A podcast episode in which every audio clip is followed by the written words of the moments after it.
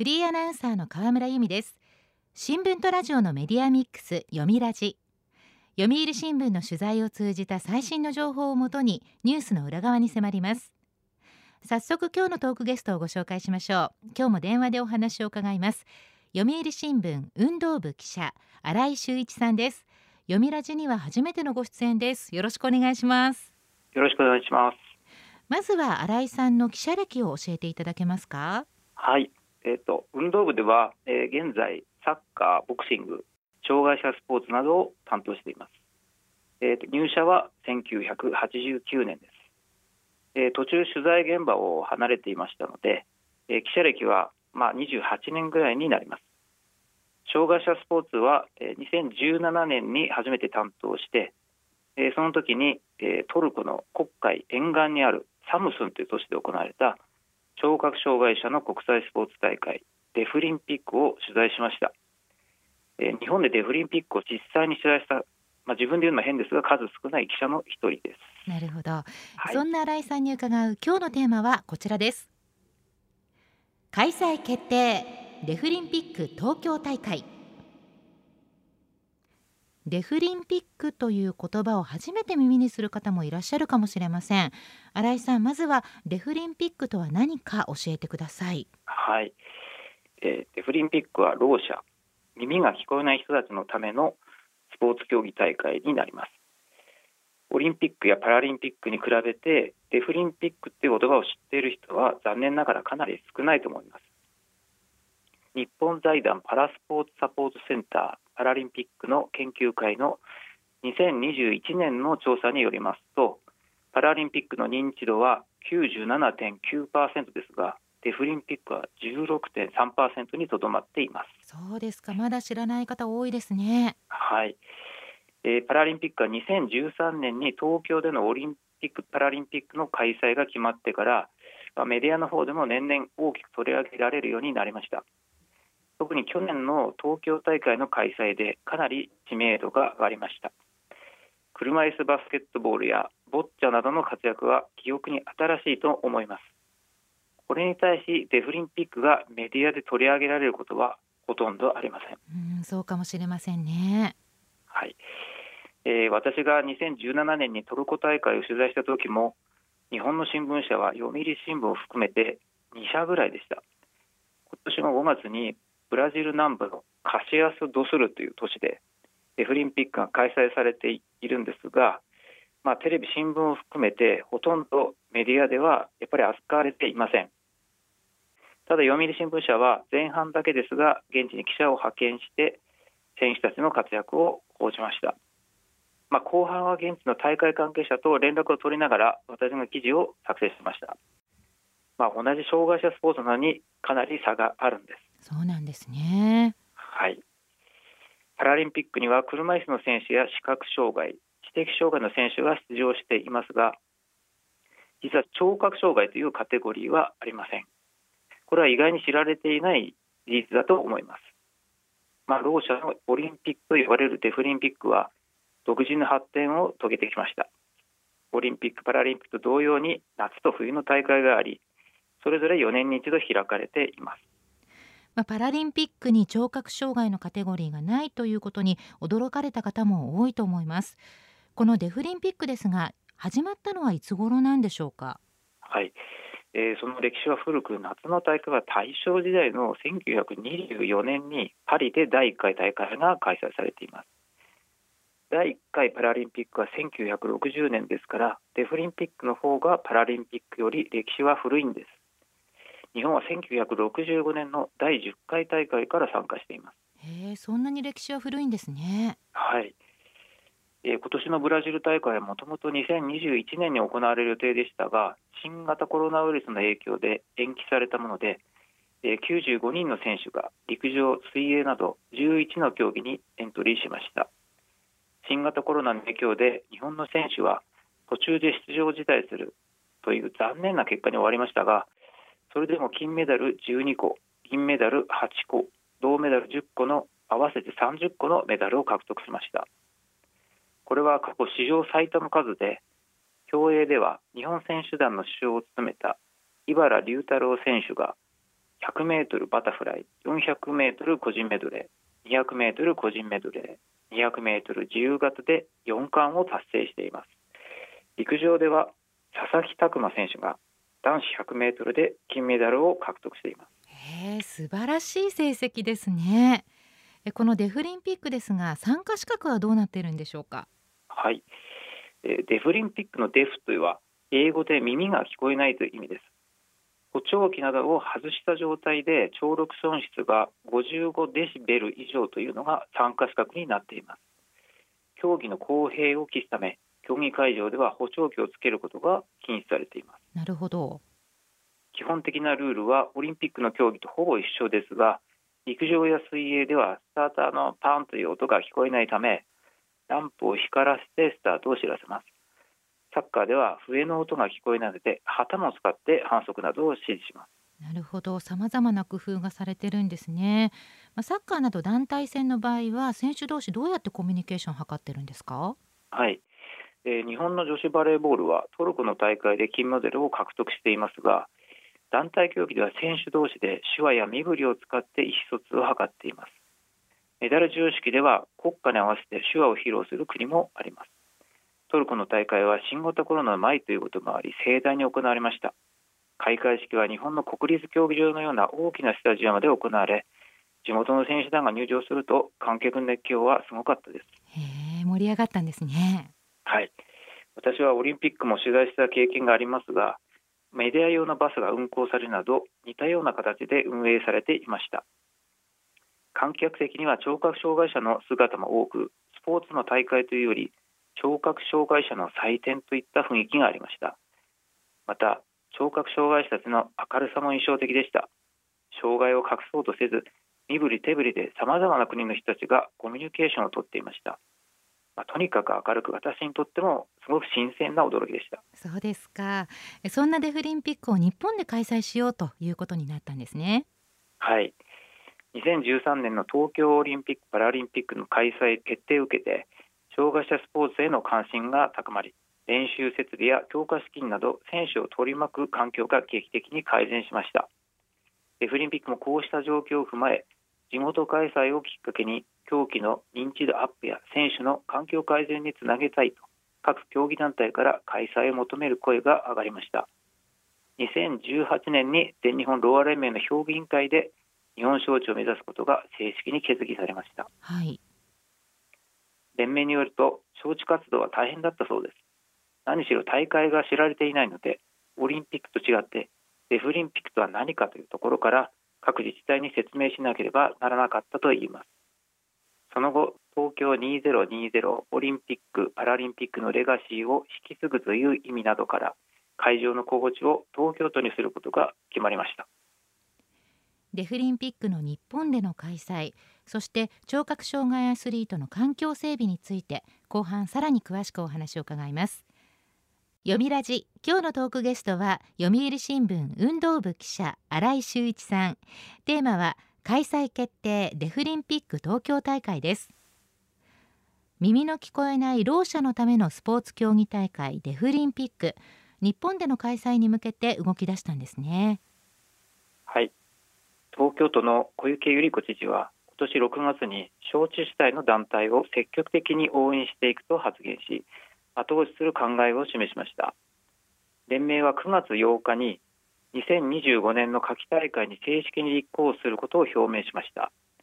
そして9月10日にウィーンで開かれた国際ろう者スポーツ委員会 ICSD と言いますがそこでの総会で開催地に決まりました。関係者によると日本文化への興味や国際大会開催の経験から日本開催を歓迎する国が多かったと聞きます。はい。悲願達成に国内の関係者の反響も大きかったです。ブラジル大会の100メートル金メダリストの仙台大学職員の佐々木拓磨選手はデフリンピックを僕にとって全力で夢を終える素敵な試練と表現し世界新記録を樹立したいと早くも心を高ぶらせています競泳の金メダリストの井原龍太郎選手は東海大学の大学院時代にデフリンピックについての論文もまとめています。井原選手は日本の皆さんの前で活躍できることは嬉しいデフリンピックの認知度は低いので日本でデフリンピックが開催されることを通して一人でも多くの人にデフリンピックという言葉を知ってもらういいチャンスになると思うと話していますそうですかブラジル大会で競泳の女子100メートルバタフライで金メダルを獲得した山梨学院大学の斉藤京香選手は日本のホープです。海外の大会に身近な人が応援に行くことは難しいので東京には多くの人に応援に来てもらって結果で恩返しをしたいと話しています。現在4年生なので卒業後は地元の山形県に帰って競技を続け大会を目指すそうです。目標はメダル2個以上と掲げています。すごいですね。聴覚障害アスリートがこれだけ活躍しているということ多くの人に知ってもらいたいですし応援を背に選手にはますます頑張ってほしいんですが選手の皆さんがスポーツに取り組む環境というのは日本ではどうなんでしょうか？はい、えー、現在の聴覚障害のスポーツ選手を取り巻く環境は厳しいものがあります。先ほどのデフリンピックの認知度の調査を見ても分かるように聴覚障害者のスポーツに対する企業の関心もオリンピック・パラリンピックに比べて低いと言わざるを得ません。デフリンピックなど国際大会への参加費の一部を自費で賄うケースも多いと聞きます。また勤務先で高級と認められず出場を断念する選手もあるという報告も出ています。そうですか。聴覚障害のトップ選手は強化の拠点となるナショナルトレーニングセンターを原則利用することもできませんオリンピックやパラリンピックの選手とは差があるのです。ロサンゼルスオリンピック女子マラソン日本代表でデフリンピック東京大会の準備室顧問の増田明美さんは同じ障害者アスリートなのに聴覚障害の選手は置き去りになっていると指摘しています。東京大会で多くの人がデフリンピックに目を向け環境改善のきっかけにつながるはずと期待しています。そうですね。その日本で行われるデフリンピックですが開催されるのはいつなんでしょうか？はい、えー、全日本ローアー連盟の経過案によると大会は2025年11月15日から26日まで開催します。参加する国と地域は70から80で5、6千人程度の選手団の参加を想定しています。会場は開会式と閉会式を駒沢オリンピック公園総合運動場で開催し柔道空手は東京武道館。水泳卓球は東京体育館。バスケットボールは大田区総合体育館などとなっています。東京以外の会場も使う予定でサッカーは福島県。自転車は静岡県で開催する予定です。開催費は今のところ数十億円が見込まれていますが開閉会式を駒沢オリンピック公園総合運動場で行うなど既存施設を使用してコストを抑えようとしています。連盟の関係者は東京オリンピック・パラリンピックのレガシーを生かしつつお金のかからない手作りの大会にしたいと考えています。なるほど。開催には聴覚障害者スポーツの特有の問題もあります、えー、私もトルコの大会に行って初めて知ったのですが参加する外国人のために国際手話の通訳が必要になります。日本で使われている手話とは違うので国際手話通訳を確保しないといけません。大会当日には会場に多くの聴覚障害者も観戦に訪れることからボランティアの手話通訳者の配置なども考えないといけないと思います。また連盟は国際大会の運営の経験に乏しいため今後は国際大会運営のノウハウがある日本パラリンピック委員会や日本オリンピック委員会国が協力するオールジャパンでの対応が重要になってくると思います。デフリンピック開催を機に聴覚障害者への理解が深まることも期待されます。はい。選手の競技環境以外にも大会を契機にソフト、ハード両面でのバリアフリーの向上も期待されています。また大半の会場が無観客だった東京2020大会ではできなかったボランティアや市民と海外の聴覚障害者や関係者との交流が生まれ互いへの理解も深まるはずです。そうですね全日本ローア連盟の医師の藤三郎理事長は開催決定を受け100年近くの歴史を持つデフリンピックを日本東京で初めて開催することは障害のある人とない人とのコミュニケーションや情報バリアフリーや情報アクセシビリティを推進し誰一人取り残さない世界の実現へのさらなる前進となるものです。とのコメントを発表しています。大会開催を真の共生社会への追い風とすることが何より大切だと思います。開催まであと3年。これからさまざまなメディアでデフリンピックという言葉を耳にする機会増えそうです。今日のトークゲストは読売新聞運動部記者新井修一さん。テーマは開催決定デフリンピック東京大会でした。新井さんどうもありがとうございました。ありがとうございました読みラジラジオワイティーン。ここからはラジオワイティーン。このコーナーは読売中高生新聞の投稿面ワイティーンと連動。10代のリアルな声をお届けします。読売中高生新聞では専用のスマホアプリ y ティーンを通じて全国の読者から中高生の生活にありがちなあるあるを大募集しています。ラジオ y ティーンは中高生新聞の愛読者である通称ワイタミから寄せられた面白い意見を紹介していきます。ここで紹介した意見は中高生新聞の投稿面で開催中の投稿レース YT 杯でのポイント3個けが加算されます。ワイタミの皆さんぜひ頑張って投稿してくださいね。ラジオ YT 今日のテーマはこちらです。私の英会話賃体験今回は英語や英会話にまつわるエピソードを大募集。読み間違い言い間違い勘違い。さて何が出てくるんでしょうか？では早速ティーンの投稿をチェックしていきましょう。神奈川県高校1年の男子コンダクター国さんの私の英会話賃体験 What fruit do you like? I like ぶどうおおどのフルーツが好きですか？と英語で聞かれたんですねその答えとして I like までは良かったんですが肝心のフルーツがぶどう思わず日本語で答えちゃったと。まあ簡単な言葉でもいざ英語で言おうとすると出てこないことありますよね。さてさてぶどうあなたは英語で言えますか？ちなみに私の場合は I like さつま日本語のさつまいもじゃないですよ。日本でおなじみのみかん温州みかんのことをさつまっていうことがあるんだそうです。まあ、なぜかっていうのはぜひご自身で調べていただきたいんですが、まあ、欧米ではああいったみかんって一般的ではないですけど近い英語で言うとマンダリンオレンジということになるそうです。さあ続いての投稿です。東京都高校1年の女子本好き少女 M さんの私の英会話賃体験英語の先生がよく授業中に安全っていうのを安全だって言っててウケる笑い。英語の and then 日本語にすると、まあ、それからとかいう感じでしょうか。確かに and then and then 安全に聞こえますね。リンゴアップルもアップルというよりはアポに聞こえますもんね。安全だって言ってるのはクラスの誰かということでしょうか。きっと先生の発音がいいんでしょうね。私はちょっと自信がありません。さあでは続いての投稿です。東京都中学3年の女子ミッフィーさんの私の英会話賃体験帰国子女の友達に Do you have 数学の問題集？と聞かれて慣れている私はごめん持ってないと即答。もう一人の友達の顔にはハテナマークが飛んでました。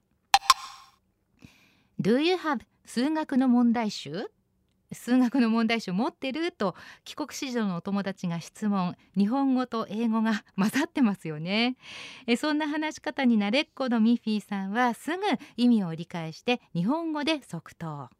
まあ、お友達との仲の良さが伝わってきました。やりとりのスピード感もポイントですね。では最後の投稿です。福岡県高校1年の女子おみかんさんの私の英会話賃体験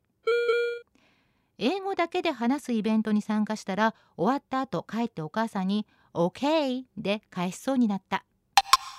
きっとこの OK も日本語の OK じゃなくて英語風の OK なんでしょうね。OK ですか？OK ですか？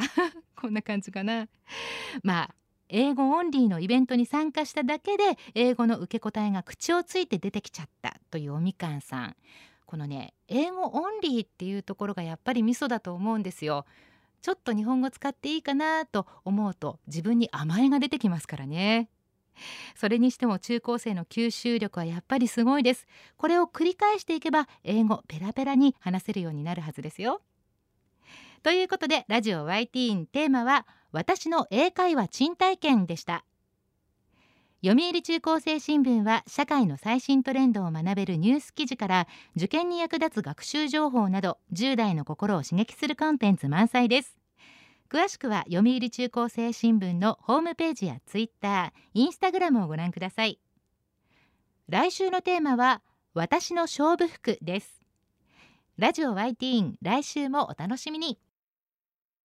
週刊ニュースラジオ読みラジお別れの時間です。今日は聴覚障害を持つ人たちのスポーツ競技会デフリンピックのお話でした。来週のトークゲストは読売新聞社会部記者増田智樹さん。都営住宅などの公営住宅をどう有効活用していくかというお話です。どうぞお聞きください。読みラジまた来週。